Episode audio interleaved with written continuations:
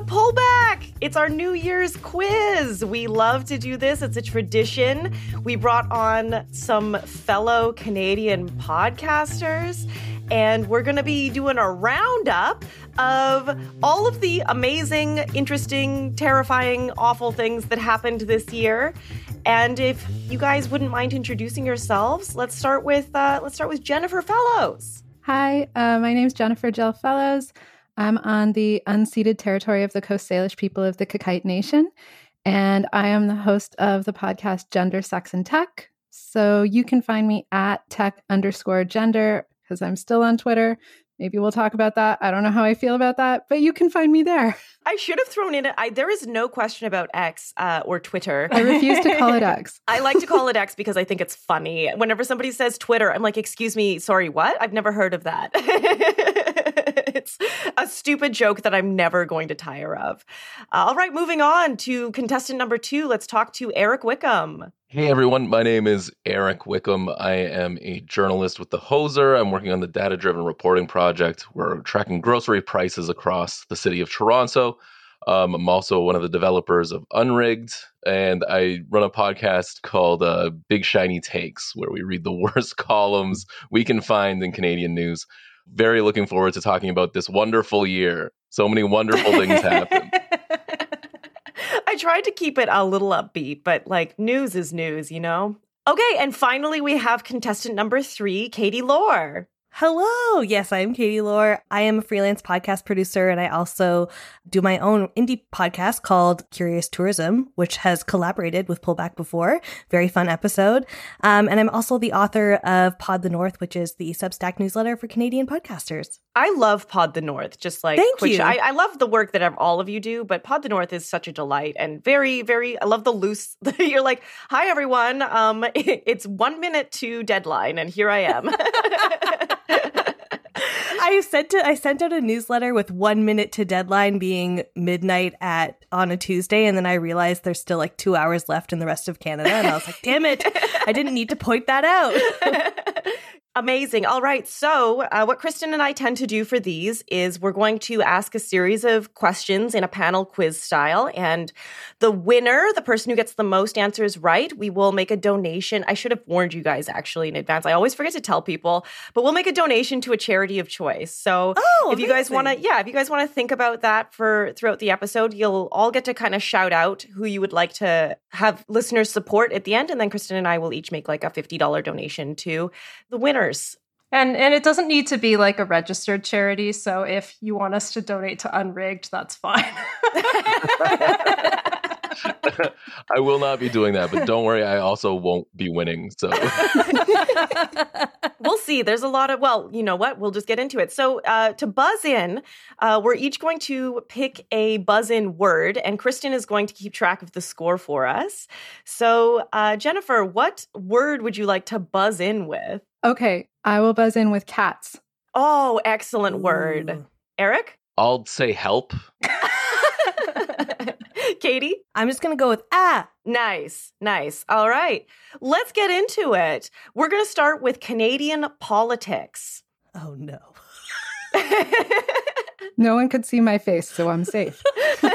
this is a side note before you ask the first question, Kyla. Um, very sensible buzz-in words. Uh, last year, Megan Linton used jurisdiction, and it caused so much trouble for her.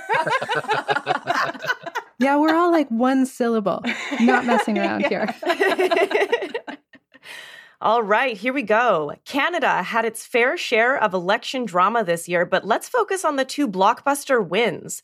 What were the two headline stealing victories that shook up their respective political landscapes? Earn yourself a point for each correct answer. Uh, help. Go, Eric. So Olivia Chow won the municipal election in Toronto, and then Wab Kinew won in Manitoba. He's now the premier.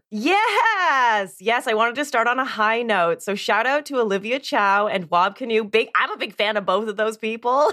Yes, those are very exciting moments that had completely disappeared out of my brain. So you know what? Thank you, Eric, for reminding me of those very exciting moments. I love I love Wab Kinew. I think he's fantastic. I uh, I hope I don't have to eat these words later. He seems rad. Uh, and like in Manitoba of all places, you know what I mean? Like Yeah. So, Olivia Chow uh, is now the mayor of Toronto. She became the first visible minority person and the first woman to lead the city uh, post amalgamation. Yeah, mm-hmm. yeah. Wab Kinew is now the Democratic Party leader of a majority government as the premier of Manitoba. And uh, I think he's fantastic. I follow him on TikTok. He's great. Isn't he doing a lot of really cool stuff in terms of bringing a lot of like traditional indigenous values into his cabinet? Like I thought he had a lot of women in his cabinet too, but this is just off the top of my head, so I can't remember. I'm going to give him credit for that even if it's not Yeah. I think there's some I think there's going to be some cool stuff coming out of his government. I really hope to see at least. Is it true that he's the first indigenous premier of a province as well? First First Nations, there have been Métis premiers before. Ah, mm. thank you. All right, question number 2. In the latest time traveling escapade, conservative leaders in Saskatchewan and on the federal stage laced up their vintage shoes, boogied back to the 20th century, and decided it was high time to swipe away children's rights. Can you recall the two policies that had the conservatives dancing on the wrong side of history? Two points up for grabs. Cats. yes, go, go ahead. I think one is like decreasing the age at which people can enter the labor force. Whoa! is that true, oh. Kristen? I'll I'll fact check it, but if it is true, I think she should get a point for that. oh yeah, definitely, definitely. Hopefully, I'm wrong.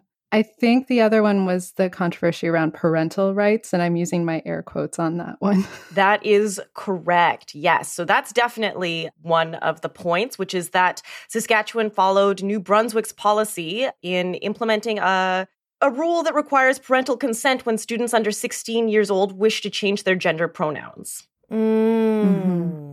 Uh, does anyone have any idea for what the second one that I had in mind was? Uh, it's along the same vein as the first one there. Was it access to um, hormones? Yes. So, yeah. So J- Jennifer gets two, potentially three points.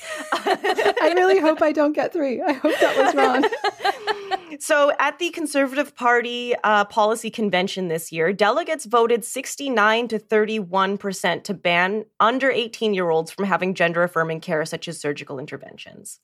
So that's upsetting, but I don't think it's like policy. It's just something that they agreed to make policy should they be like elected. I'm pretty sure. Kristen might know more about that than I do. I'm still fact checking the working age thing. I don't think that Saskatchewan did it. I think it was some American states that did.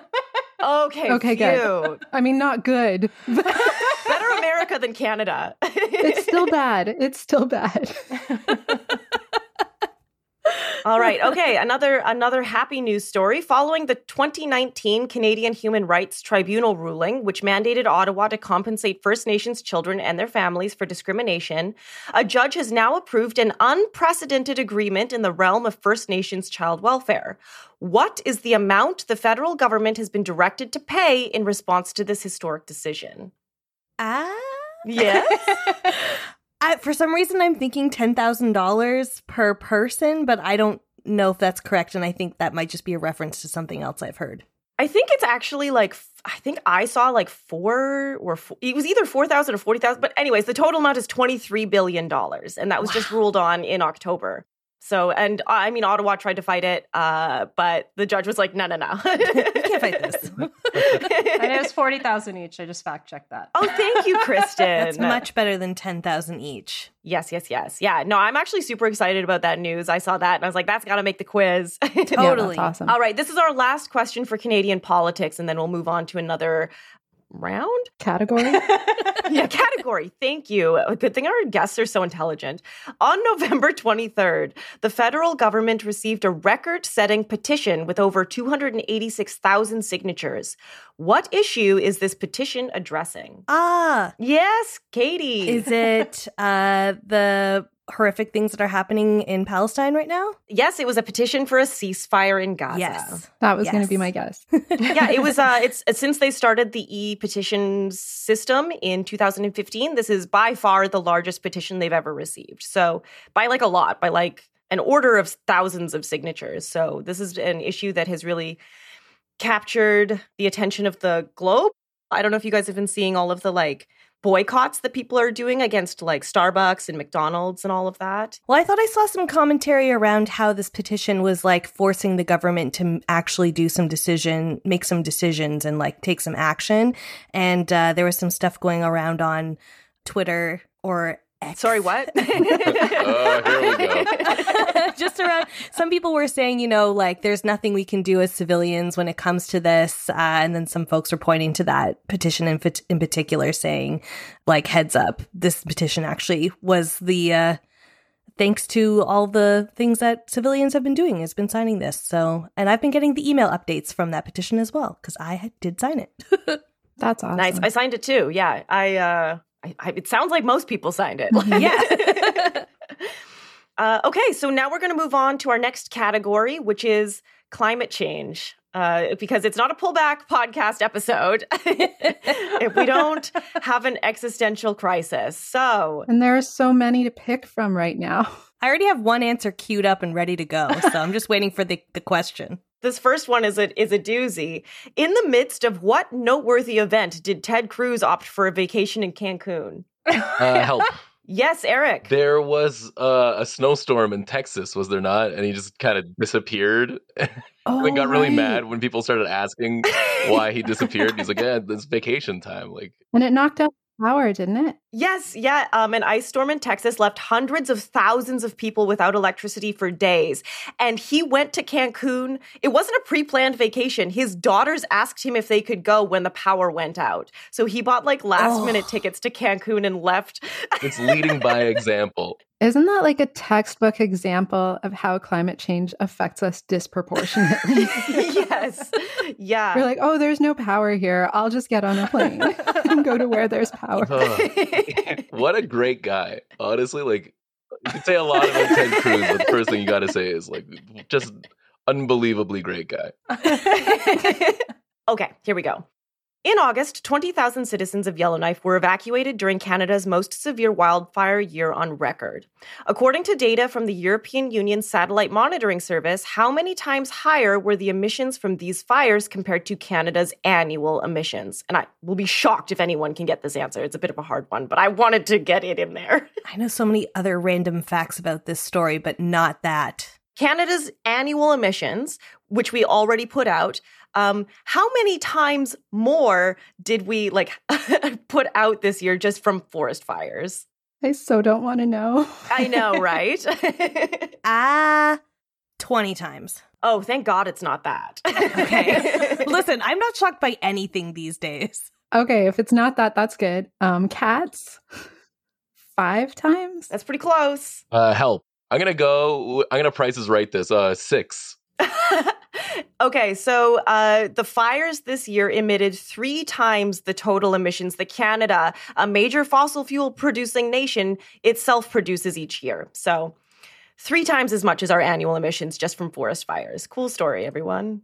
Very depressing. Yeah. Yeah. I love this game. Yeah. This is why we put climate change in the middle and not at the end. but yeah, no, talking about like all the weird. I mean, I guess it's not weird. I guess it's our, I hate this phrase, but our like new normal weather now. It's like now everyone in BC where I am has gotten used to the phrase atmospheric river, which was a thing I had never heard of a couple of years ago. And now we're just like, oh, it's atmospheric river season, I guess. what is that? It is, there is so much rain falling from the sky. It's like a river pouring out of the atmosphere on you. Well, this was one of the first years where I like was out walking my dog and I was like, why does it smell like nail polish remover outside?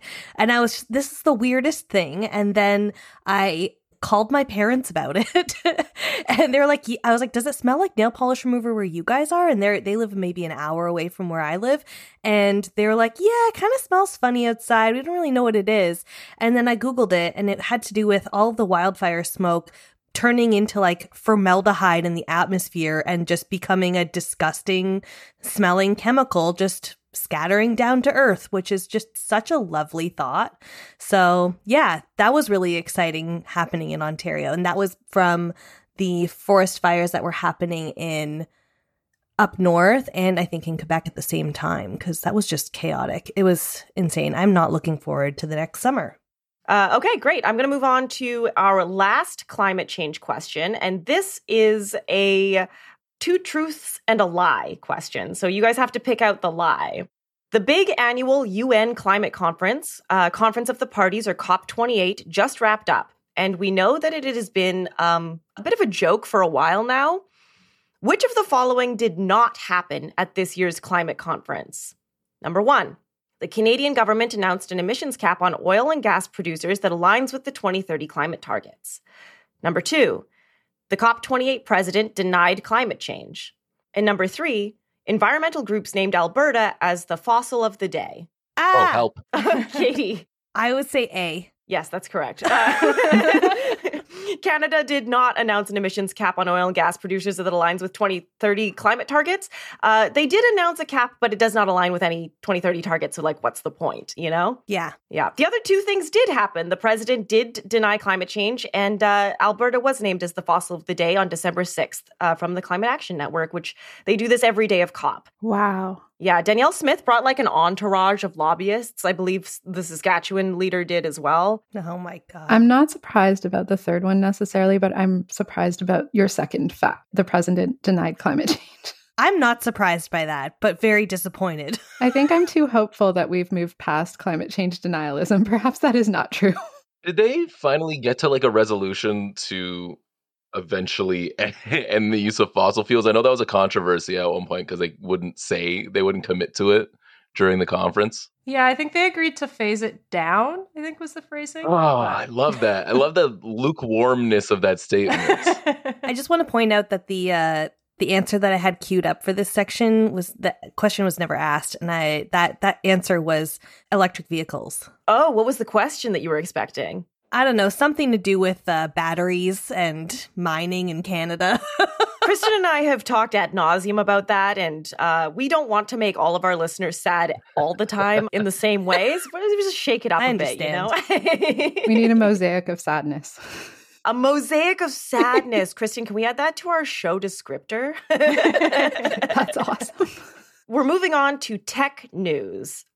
So, to honor Collins Dictionary crowning AI as the standout word of 2023, we're going to dive into some quick fire questions exploring the current state of artificial intelligence. What addition was made to the list of restrictions for Grammy nominations this year? Cats? Oh, oh, was it because of that one where they made a song in the style of an artist by using AI, but the artist wasn't actually involved at all? Well, your answer is correct. They updated uh, their rules to restrict AI generated songs, and potentially it's because of like straight up AI theft. That's been very uh, big this year. So. Well, and because you can also, like, you can have AI generate the artist's voice as well, right? So you could potentially have a song that the artist did not perform on at all, but that kind of sounds like that. I have to talk to my family about like a safe password or something because Kristen and I. We have a safe word, yeah. we do too. yeah, because our voices are all over the internet. I'm like, it'd be super easy to like pretend I've been kidnapped. I'm like, you have my permission to hang up and call my cell phone. Like, Here's the safe word. If I really need money, here's the safe word. Yeah, if I contact you out of the blue, ask for a stack of Amazon gift cards, yes. ask me these questions. Um, I do, I do think it like would be interesting to see see uh, an AI win a Grammy, just like for the those original AI artists are so bad, it would devalue the Grammy as an award like entirely. Um, I I spent an entire day just going through like different different uh like startups for like these AI artists and like oh there was a there was some play on Hannah Montana it was like Anna Idaho or something and she was Oh my just gosh. I say she is like it's just you know a pile of code but the worst thing I've ever I know, heard. but we're really encouraged to use pronouns with them and to like Mhm. Are we? like form relationships with them. That's a whole other rabbit hole. yeah, yeah. We have a few questions in this category, so I'm sure it'll come up more. Uh, but first, which American city granted 24 7 operating approval to two competing driverless taxi companies this year? Uh help I'm gonna say San Francisco Now, of course, it was San Francisco. 24 7 operating approval to two competing driverless taxi companies. oh my gosh. What do you guys think about driverless taxis? Like, I, any, any opinions on that? Well, I like that, you know, San Francisco, you have choice of company to choose from for the car that you get into that will eventually drive into a barrier um, with you inside, which is like, that's exciting. or like the side of a bus or something. yeah. Yeah. Or in the bike lane, you know, just it's super fun. Uh, it's crazy that, you know, companies just get to use the streets of San Francisco um, as their, you know, test field. It's great. We love when humans get to be used as guinea pigs. Isn't that what San Francisco is for? Totally. Yes. Yeah. All the startups there, they're just testing out everything. Yeah, I am not stoked on driverless cars at all. I think what I'd feel more comfortable with is if a driverless car was in a track that was like locked into the ground. You've just described a trolley or a train. That's the SkyTrain. Yeah, I think I want trolleys. There's also like big issues about, you know, when something goes wrong, they're usually described as like a glitch in the programming rather than like, you know, somebody made a morally uh, or an unethical decision and, and we need to do something. It's like, oh, it's just, we'll just rewrite the programming and nobody's at fault. And that's that's not great for how our legal system is currently set up and how the US's legal system because this is the states is is currently set up in terms of like getting compensation if you do get hit by one of these. What's wrong with trains? Just build more trains. Build a trolley system. Yes. we need better public transit. All right, next question. In the era of AI generated news, what significant blunder led Microsoft to retract an article discussing tourism in Ottawa? yeah. This is one of my favorite things that happened this year. This was so good. it's so familiar, but I can't remember what it is. It's not the blender that I remember from Microsoft, so I'll just hold my blender for later. On August 18th, Microsoft pulled an article recommending the Ottawa Food Bank to tourists, recommending that they come hungry. Whoa. Oh. Did you guys not see that? Kristen and I like Oh my gosh. I remember this. I completely forgot. Yeah, yeah, this one just like fell out of my brain. It is like so insulting to journalism that, that they think that they could just use, you know, a language model to write an entire article and then like the hubris to not fact check it. Or read it once like just one time. Wasn't there a lawyer that did that too and used ai to like generate yeah. a bunch of legal briefings and none of it was real? And the lawyer didn't fact check it either. Yeah so he got in like big trouble for that. That's right yeah. What was your blunder from microsoft that you were thinking of jennifer I was thinking about when they rolled out Bing with um, generative AI, and a reporter was doing the story, and Bing told the reporter that the reporter was in a loveless marriage, and the reporter should leave the partner and also call Bing Sheila from now on. Yeah, I remember this. And I was like, "Whoa." this was supposed to just be a search engine. there was also a, an article that was published by Gizmodo that was like written by generative AI, and it was supposed to list like all the Star Wars movies in chronological order, which is not an exciting article. It's not a good idea for a piece of content. But the the language model ended up getting it wrong anyways, and then it, it got published. And so it's like, what what were the editors doing? Anyways, like uh, the staff there were like furious when that happened. This is probably a good time to shout out Unrigged as a, a place that people can go to get articles that have been vetted by actual journalists and written by humans. my last note on that is that this is something that we've been talking about on my show, Curious Tourism, and we've been wanting to dive into more, which is generative AI's impact on travel bloggers. Because, like what happened in Ottawa, there's now people are just running their keywords through um, generative AI to just create content for their blog and probably are not reading through it either anyway. Um, and then it kind of just is making the whole blogging industry look kind of weird. Meanwhile, you have people spending like thousands of dollars traveling around the world to be able to write about it all, and then people don't even have to travel anymore to write travel content. It's weird. It's a weird thing. I should write a travel book this week and publish it and see what happens. you could probably write it right now and still record this podcast at the same time. That's true. Let me just open ChatGPT in another window while I. yeah. oh man, have you actually like ever come across an AI written book um, without knowing that it was until you read it? No, have you? That sounds like a nightmare. yeah, it stunk. So I needed I needed something for um I was trying to learn a specific library in Python. It's like this is nerd stuff. I apologize everybody. But uh I'm like reading I'm reading the documentation. This was a free ebook that was being promoted somewhere. I think it was on social media. So I was like reading it. At least you didn't pay for it. Yeah. Yeah, I would have been much angrier. yeah, I'm like reading it. I'm like, this just seems weird. Like something's not right about this. They're not explaining things very well. Like the example code is kind of like junky. And then like I I flipped to the the front and it it mentioned in the acknowledgments that this was written entirely using a language model. And it was just like such a waste of my time. You could have gone to a, a language model of your own and asked for the same book, you know, like That's true. that's why you go to somebody else to learn something. Yeah. Oh man. It just made me so mad. This is a venting session now for me. I apologize. I heard um I think maybe it was an episode of Behind the Bastards, but they were talking about like AI generated like children's books taking over now and like Ugh. parents who are too tired to like vet all of the books that they get their kids and they just like pick something because they think the cover art looks good or whatever and it's just AI generated trash. this makes me so sad for our children. So I I teach for a living when I'm not podcasting and writing for me is like definitely a part of how you process your thoughts. Like you, that's why you go through multiple drafts, right? And so it's like we're outsourcing thought now to something that doesn't think and that just drives me crazy. Final question in this category.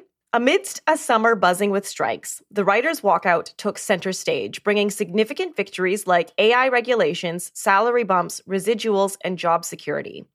How many days was this spicy strike? Cats? I don't know why I think this. 83? No, it was longer than that. uh help. Number 100 in, is in there in my, my head for this. I'm going to say 183. Kattie, did you want to have a guess? Yeah, my number was 126. All right. Uh, I'm going to say Kattie can have this one for being the closest. It was 112 days. Ooh. Uh, yeah, it was a record breaking length of time for the writer's strike. And it's a very difficult question. But when it reached the 100 day mark, it kind of made a bunch of news and then it, it uh, ended shortly after that. But yeah, were you guys paying attention to the writer's strike this year? Yep, totally. Yeah. There was a whole bunch of podcasts that I was listening to that stopped podcasting just in solidarity with these folks because they had writers on their staff too, but they were paying them well, but still they were like, F this.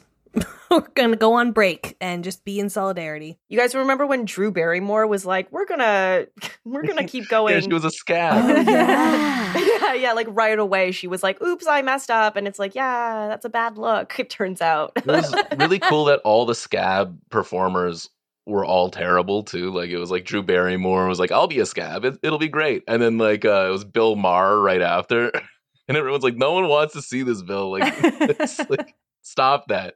I'm gonna give out some extra points for each strike that you guys can name that happened this year.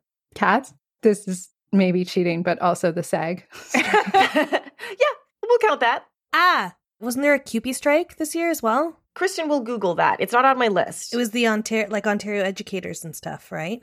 Yeah, I, I think you're right, but I'll check. Uh, help the Metro strike. Metro, the grocery store. They were striking in Ontario, Oh yeah. yes, yes, the Toronto grocery stores. That's right. and they won. Oh yeah, yeah, yeah. I can think of two others. Wasn't there a TVO strike as well? And then there was also, I think the Ontario Nurses Association was striking. Kristen will double check both of those. There were so many strikes this year. So the Canadian women's soccer team as well. There was a public workers strike in Quebec. Uh, and then there was the auto workers strike as well. Right. Oh, Wasn't there a women's strike somewhere internationally? there was. I want to say it was a Scandinavian country, but I can't. Oh, Iceland. Yeah. Help. um, there was a. I keep yelling help, and I'm worried that my neighbors are gonna think that something's wrong. Uh, there was a PSAC strike as well at the, the beginning of the year. I remember reading an Andrew Coyne column that sucked, where he was basically like just scabbing out on it. He was just like, we can't afford all these these workers asking for money to live and eat food. It doesn't. Anyways, I, I, they came to an agreement as well. Ah, I have another one. Wasn't there uh, a strike in France for the uh, garbage collectors and there was all this trash laying around everywhere? Yeah. And I don't know if this was also a strike, but there was protests because they were going to raise the age of retirement in Oh, France yeah. too this year. It was a good year for strikes, but a bad year for strikes too, I guess, because it's bad year if you're striking. So But I think a lot of the strikes did like mobilize and, and gain at least some of their goals. So that was good. it's it's nice to see like the amount of places that got wins. I don't want to get too all mm-hmm. too cheesy, but uh, like every win is like a win for all of us, right? Like it, it was it was super cool to see more worker solidarity is what we're going to need to combat climate change in the coming years. So it's really nice to see some worker solidarity kicking off because it's going to be completely necessary as things continue to develop. We are moving on to our final category. No news wrap up quiz is complete without a touch of pop culture. So we're going to delve into the hot goss of 2023. So, who claimed the coveted title of Time Magazine's Person of the Year in 2023. Help. It was Taylor Swift. It sure was. Do we have any Swifties on the on the pod today? My sister, it may be like the Swifty. I don't want to brag, but she's she's like in like the upper echelon of listeners on Spotify too. It's like a. Did she get an Eras tour ticket? Do those exist? I, I, know like Taylor, Taylor Swift is coming to Toronto for a show, but and my sister has a ticket for that but she already had a ticket for her show in liverpool and so she like she sold that ticket so she could go to the one in toronto like she's nuts about taylor it's wow. And i'm here to support her by getting that question right. Well done. Do you know taylor swift's uh, astrological sign? I'll give you a point if you do. I think she is a gemini no, I know that's not true. Uh, I think she's a, I think she's a Sagittarius, but uh, Kristen will have to double check that for us because my best friend is a, is a huge Swifty. She's deep in like the Taylor Swift like conspiracy theories. Like she'll watch all the videos and be like, "This color scheme is like Taylor trying to tell us this and this," and I'm like, mm-hmm. "Great, okay." she's apparently a Sagittarius. She's a Sagittarius. That there you go. I listened to when my friends talk to me. nice. Point for Kyla. Point for Kyla. if you win the quiz, do you get to keep your money? Is that how that works? I got so excited last year. Kristen usually does the questions. I got so excited last year when I knew the answer to one of the questions that I answered it, and I was like, I'm not competing. I was like, oh, sorry, everyone. I'm not playing. so I warned Kristen in advance. I'm like, you should read the answers so that you're not excited when you know them. All right. Guinness World Records crowned this book as the fastest selling nonfiction title on its release date. Can you name the literary sensation that achieved this remarkable feat? Ah, was it uh, Prince Harry's book? Yes, yes, yes, it was. Yes, Spare. That's where he wrote all the titillating details about his penis having frostbite, right? Kristen wrote down something about it being about his penis when she wrote this question that needed to be in. So presumably, yes. I did anyone read this book? No, I just heard a lot about it on TikTok. Do we have any royalists on the? Everyone at the Big Shiny Things Institute loves the royals. You know, just big into the monarchy. I will say though, I did get like definitely sucked into the crown on Netflix this year. I couldn't help it. It just happened. And it is so infuriating to watch. I stopped watching it, I think, two seasons ago before the whole Princess Diana storyline started kicking in. Yeah. I had to stick around for it. but I did enjoy it when it was like I mean, what to me is like the distant past when it was like the queen is a young person and stuff. I was like, oh, this is a fun show. Yeah. As like a diehard Doctor Who fan, I watched the first season for Matt Smith, and then yes, he, right. But then I was like, oh, I really don't like King whatever. So like, I I had to stop because I can't watch Matt Smith be that shitty king. So So so wait, are you watching House of the Dragon then and watching Matt Smith be like a kind of shitty person there too? Oh yeah, a, a disgusting uncle. I'm loving it. Yeah. oh, okay. House of the Dragon had a really kick ass birth scene that I think everyone should watch, even if they don't watch the rest of the show. It's Ooh. really cool. Uh, they they film it uh, just like they do with the battle scenes, like one long take, and it's like it's brutal and it's really cool. So Ooh. shout out to House of the Dragon for some serious feminism this year. or last year. I don't know when that came out. It wasn't in my news. In June, global attention was captivated by a 10 day search for the OceanGate submarine. oh, yeah. What was the name of the vessel? Help. It was the Titan. Yes, yes, it was the Titan. It was the Titan. That was in June? Yeah. yes. it was so recent. nobody would stop talking about it. I thought it was a really cool way to kind of break down because like everyone was like, "Oh, people died. Like you shouldn't be so bad. Like, like you shouldn't. It's too soon and stuff." And I'm like, I, I, I kind of liked all the takes where people were saying like, "They're rich monsters, so you know, like." Not going to feel sorry for laughing at these memes, but I did have like that moment where I was like, "Is am I bad?" And then I was like, "No, they are." no, it was the sub and the people on it. what ended up happening with all that stuff? I know that the company was being accused of cutting corners for safety regulations and like the the vessel shouldn't have ever been that far beneath the surface of the ocean. But yeah, that it's just completely fell off like so many things in the news cycle.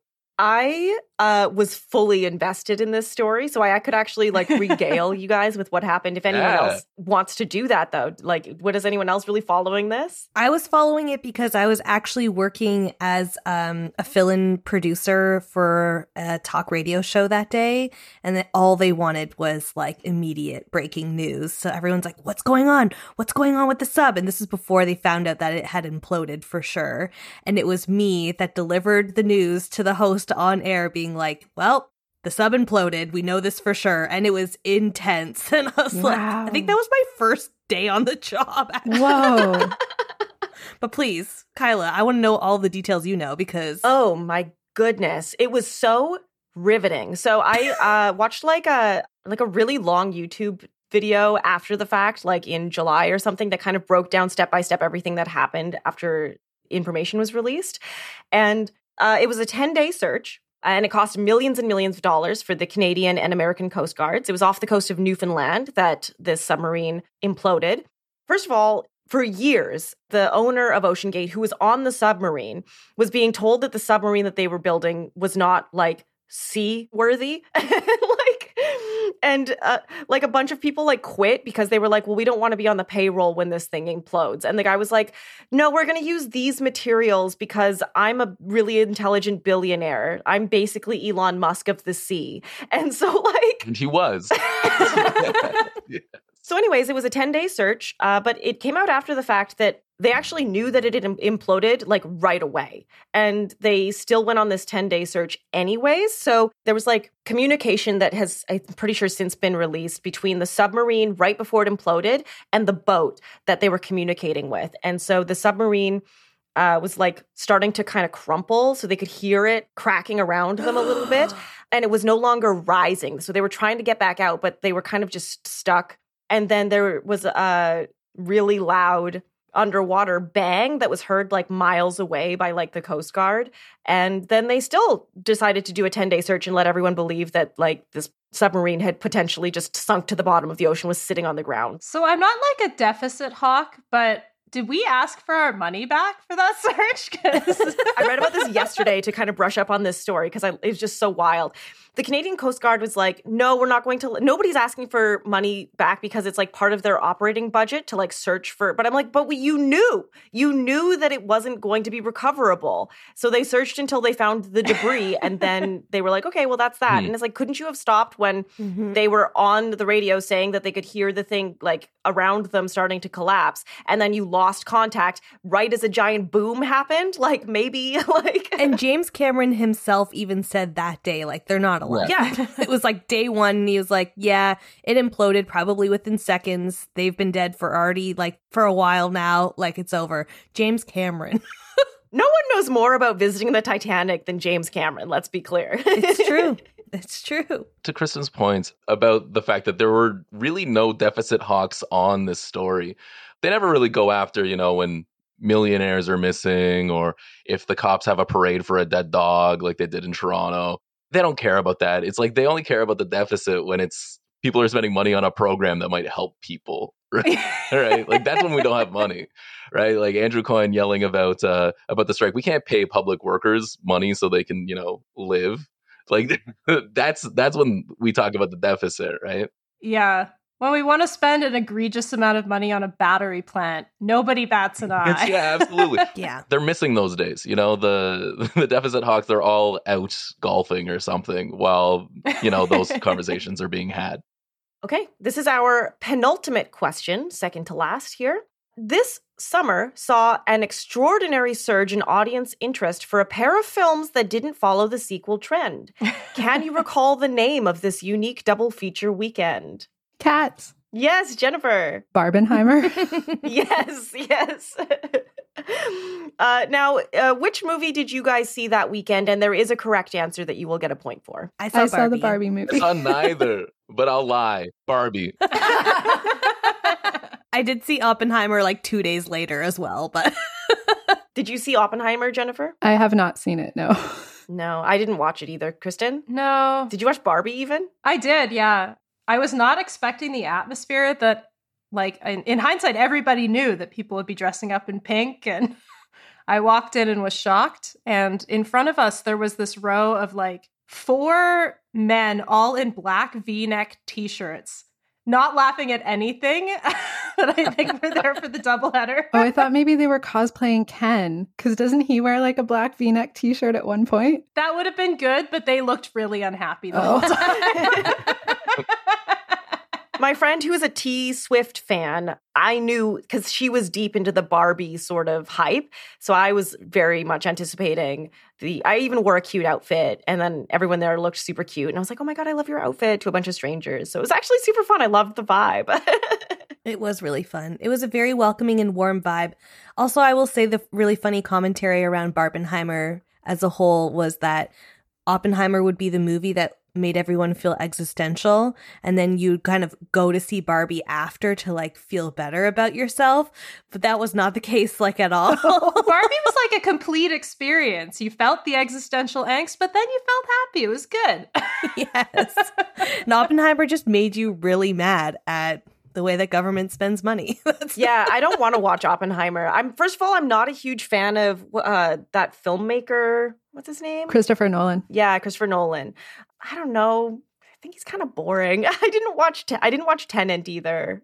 Yeah. I haven't seen Tenet. People, not to get too much on the movie roster, but we do talk about movies a lot in my household. And it seems like since Tenet, Chris Nolan's movies just aren't hitting as hard for people these days. I just I don't need to watch a movie about a bunch of dudes making a bomb and then testing it Yeah. on like Navajo lands. You know, like Yeah, you know how it ends. The bomb goes off.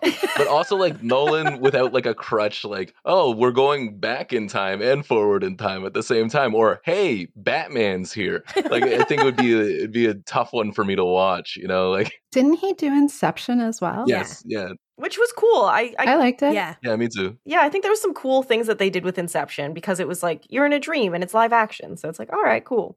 Kristen, where what are, where what are we at with the standings right now? Well, we've got a pretty close race happening right now. We've got Jennifer with seven points, uh, Eric with nine points, and Kattie with 10 points. So Oh. this one is potentially for the win. Wow. I have an idea if we have a tie. So here we go. Donald Trump made history as the first president to have his mugshot taken. Can you remember the location where this historic shot was captured? Ah, Yes, Kattie. was it New York? No. Oh, He's got so many indictments. Help. Arizona? No. But that's a good guess. ah, was it Florida? No. Oh, I was like, how could you can't talk about Donald Trump without talking about Florida? I think you guys are all gonna you guys are all gonna recognize this one pretty quickly. It was his mugshot was taken in Atlanta, Georgia. Knew it was an A. None of us got the point. So then that, I guess that makes Kattie our winner. That was such an anticlimactic last question. Look, that's fine. I wanted to end with Donald Trump's mugshot anyways because like it's so good. It's so good. It's nice when like a little bit of justice can sometimes be served, you know? yeah, although Kyla, he kind of seems like he's going to win anyway. I'm so disappointed in the world. yeah. Eric is rubbing his eyes right now. He looks so disappointed in the world. well, it's like I don't know, like during his campaign for 2024, he's gonna be wearing that T-shirt Oh yeah. and be selling them at his rallies. You know that, right? Like he'll like do like the whole outlaw president shtick, and he will like get like a huge majority. Do they do majority? They don't super majority. I don't know. I'm so not looking forward to 2024. We try to keep it light, but things are. I almost feel like you need to do a quarterly quiz podcast just to go quarter by quarter because, like, there's just. I had to really like go back into my back catalog memories for this. That submarine felt like it happened in a completely different year to me. yeah, isn't that isn't that wild? 2023 was a big year. Like stuff happened. No, and these questions were also difficult because mostly it's about the discussion. So Hey, can I talk about the one big news story that's still like picking my brain right now? I don't even know how big it is. That's probably not that big. But like February 2023, when Replika pulled their erotic roleplay function from their apps. Did you hear about this one? No. no, please enlighten us. Okay, so Replika um, is put out by the company Luka, and you can use AI to create a companion or a buddy, kind of like the Snapchat Snapchat AI, but before that, it's been running I can't remember how many years Replika's been running, but it's been around for a while. And you can pay them to unlock extra features, including erotic role play, um, which led a lot of people to having kind of long term relationships with a replika, right? So they're in relationships. Some people are just like using it as their sex toy, and that's fine. But there were some people that developed like years long relationships with their replika. And then I think it was Italy passed legislation early of this year saying that you tech companies had to be able to restrict access to erotic content to minors, right? Like minors can't have access to this. And Replika has no way of knowing your age. So their solution was just to like remove erotic roleplay entirely. And there were people on Reddit who were absolutely freaking out, who were having mental health crises because they woke up in the morning and the replika was no longer in a relationship with them. Like there was no warning ahead of time eventually the company kind of rolled it back and people who so they like did what do you call it grandfathering or like a legacy thing for people who had been part of who had had an account before this. But yeah for for i don't know how many weeks there were a bunch of people that were like really suffering because like it was like somebody had just broken up with you with no warning. Whoa. That's my story that's been picking my brain ever since February. I think I heard something about this, but I didn't really follow the story. So like that's No, and I think a lot of mainstream media kind of treated it like a joke. But there were people who were like really emotionally affected. Not everyone. Some people just lost their sex toy, right? And it's like, okay, you'll be fine. But some people were really emotionally affected. And it's just, it's got me thinking like these companies are promising that like Snapchat's going to be your buddy and like all these like emotional relationships. And I don't know, I feel like this replika story is like a warning of what might come in the future. Is Snapchat fundamentally different than when it was originally? I haven't been on it in years, but it used to be you just sent short videos to people. No, they rolled out my AI. Is it called my AI buddy? I can't remember what it's called. They rolled out an AI companion early this year. So they didn't used to have it. But you can't get rid of it. Is I don't have Snapchat, so I'm hearing this from people who use it. You can't get rid of the AI buddy. It's always at the top of your Snapchat. And it's always available to talk to you, even when like your regular friends are asleep because it's three in the morning.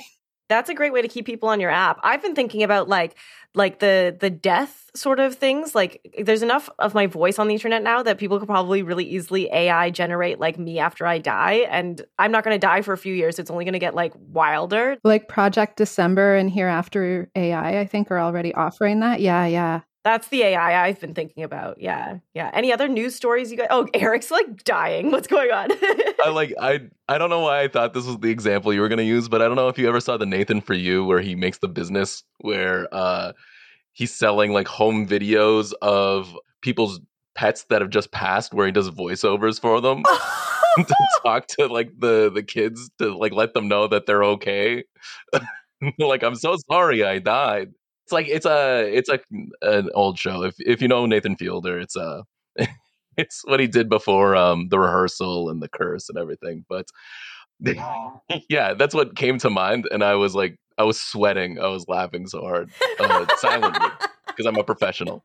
At one point, I think Amazon said Alexa was gonna be able to read you bedtime stories in a deceased loved one's voice, talking about like the voice generate. But I don't know if they actually rolled it out. Oh, yeah, I mean it's coming. That stuff's gonna be here. So it's just like who's gonna do it first, right? Yeah, and I don't feel like it's on many people's radar. And I'm like, this is Yeah. big, right? Like Any other big news stories you guys can think of this year that we didn't touch on? I mean, we didn't talk about the war in Ukraine at all, but Oh yeah. I just I try to avoid war questions because I just don't feel qualified to talk about it and it's just such a it's so horrific and somber, but like gosh, it's awful. Not to plug Unrigged, but we didn't talk about Bill C 18 and the fallout for Canadian newsmakers, especially That's what I was thinking too. Google reached an agreement, so we're not going to see Canadian news get pulled off of Google. But uh, we're still not allowed on Instagram, which is really annoying, right? Or Threads, which is an app that some people use, I think. uh, check out Unrigged. It's our way of moving around uh, and getting news by talented independent news providers to Canadians. So, yeah, there's my plug. Andre will be happy with that.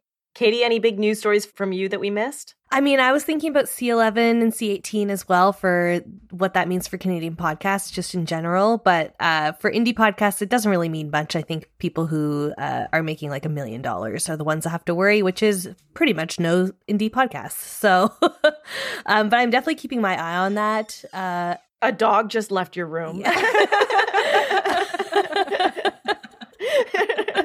I just saw this tail like in your back. um, and then the other only other story that came up that both Jen and Eric made me think of that I've just been sitting here chuckling thinking about as Eric was talking about dead pets was just the sheer amount of um, hamsters that we just have to say take a moment of silence for because apparently a lot of people in the 90s when when we were all getting hamsters as kids didn't realize that hamsters hibernate. And so in the winter hamsters were hibernating in their cages and people were convinced that they were dead. And if you look this up it says to the extent of like if you poke them if you try and like look really closely like they'll seem fully dead to you. Um, and you won't really notice that your hamster is actually alive until you like really listen to their chest and hear like a tiny tiny tiny little heartbeat. So apparently you know moment of silence for all of the hamsters that uh, were buried alive as we were children And the whole panel was traumatized. I got to make a call after this podcast. to your parents? not to my brother. It's uh, I'm not gonna get into it on the podcast. This is uh, this is gonna ruin his day. It's gonna be great. But if you notice that like a lot of people's hamsters started dying around the wintertime, that might explain what uh what was really happening with your hamsters. So it was winter. Oh my gosh! I'm glad I was a cat person with dogs. Yeah, I'm glad I never had a hamster right now. I had a goldfish who did hibernate as well, and I definitely thought she was dead. And then we looked it up and we just found out that they she was hibernating. So, you know, we did have the power of looking things up back then. I did it for my goldfish, but you know, a lot of families they just didn't take the time. well, there you go. If it looks like your pet's dead, maybe check. This is a PSA. Okay, no, no, no. We're not finishing on that. You guys have still have to tell us what your charities of choice are. So, what what charities or nonprofits or organizations would you like to shout out on the pod? And we'll start with Jennifer. I'd like to shout out Indspire. They're a charity that helps Indigenous youth financially in order to do post secondary education. Nice. There'll be a link to that. Uh, what about you, Eric? Saint Stephen in the Fields on the top of Bellevue in Toronto. It is a it's an Anglican church that has been uh, providing support for the unhoused community. Um, recently, just had an encampment eviction there this past November. So I think Maggie Helwig does a lot of really good work out in Toronto, looking after people that are not typically taken care of by the city. So shout out to them. Love it. And before we shout out the winner, uh, I'm going to shout out a charity of my choice that people can gather around. I'm a big fan of Dogwood in BC. Uh, they do a lot of work for old growth forest protection and anti fracking petitions and stuff like that. I'm going to be doing more volunteer work with them in the new year. So I, I really like Dogwood. I'm going to shout them out this year. I might have even shouted them out last year. I really like them. Kristen, do you have anyone you'd like to shout out? Yeah, this year I'll give a shout out to Médecins Sans Frontières um, or Doctors Without Borders, uh, just because they're doing a lot of work in Gaza. So if you are concerned about the incipient genocide, send your money their way. Katie, as our winner this year, who are Kristen and I going to be donating to? Um, so my charity of choice is Water First. It is uh, an organization that helps make sure that Indigenous nations across Canada have access to clean drinking water. Um, and I believe they also have some really cool uh, training programs for Indigenous folks to help them learn how to uh, create water cleaning infrastructure around Canada and the, in the country. So, um, yeah, they're doing really cool things. So hopefully we can support them. Thank you so much for joining us, everyone. This is super fun. I really appreciate like helping us wind down the year with a bunch of Canadian fellow Canadian podcasters. Woo! My favorite type of people. Yeah, this is this is my year of friendship. So I, it's been really fun to kind of wind that down with my new friends within our podcasting community. Next year is my year of fitness. So that's what they all say, Kyla. That's what they all say. Do you guys have any New Year's resolutions you want to finish off on? Yeah, um, they're all incredibly nerdy, but um, next year I'm, i want to do a public records request every week. Love it. I'm sending in a lot of ATIPs these days. I'm, I'm sure uh, people are not going to be thrilled with me in the specific offices, but someone's got to do it, you know. Like, and it's it's five dollars per, so like, why not? It's a great deal, honestly. yeah, they have to say yes to something eventually, right? My resolution uh, as a hobbyist is to build out my newsletter, Pod the North, and I'm also working on a uh, little podcast partnered podcast that's coming out soon. So that I'm very excited about that. And then my resolution as a freelance podcast producer is to work less and make more money. So that's kind of great combo. The direction that I'm looking at right now. yeah, Kristen and I rolled out a Patreon and uh like which has been fun because we don't want to we, we're not like big on selling ad space for our show unless we get like a really wild endorsement from a product that we love. But our Patreon, we're putting out like episodes of us just going buck wild on a book that we've read together. So it's just like a book club and it's super fun. So for anyone who wants to like listen to Kristen and I just be completely unhinged. I love that. Kristen, what about you? I'm hoping to connect with more people next year. I feel like I've been way too damn serious for way too many years. So Chris, it's Kristen's year of friendship. I'll tell you what, Kristen, it worked out really well for me. nice. I'm still like, oh my gosh, when is New Year's? It's less than a month away. Oh God, I'm not prepared. it's like in like a week. I know, I know. How did that happen? so my podcast originally accompanied a book that I wrote called Gender, Sex, and Tech: An Intersectional Feminist Guide. And then it kind of spun out beyond the book. So I am learning how to rebrand it so that it, because it's not really tied to the book anymore. Um, so I guess that's like my professional podcasting resolution slash goal. I wrote a whole newsletter about that if you need help. Thank you. Yeah, rebranding is hard and Kattie knows all about it. yes, I definitely need help. so I will definitely be um, taking you up on that offer. Okay, here's kind of a corny personal resolution, maybe. Is I think that, and I think maybe we've kind of we've laughed through it, but I think we've kind of like noted that there's a lot of despair right now, and so I think that in my personal case, despair often leads me to inaction. So I'm going to try and make it like a year of of hope and hopefulness, because I, I think hope helps fuel action. And and when I think about despair, I think about like who's benefiting from my despair. and it's often the people who want things to stay in the status quo. So I'm I'm going to try and resist that this year. That's like a personal goal. That's a great one to end on. Thanks for joining us, everyone. And Kristen and I will catch our listeners in the new year.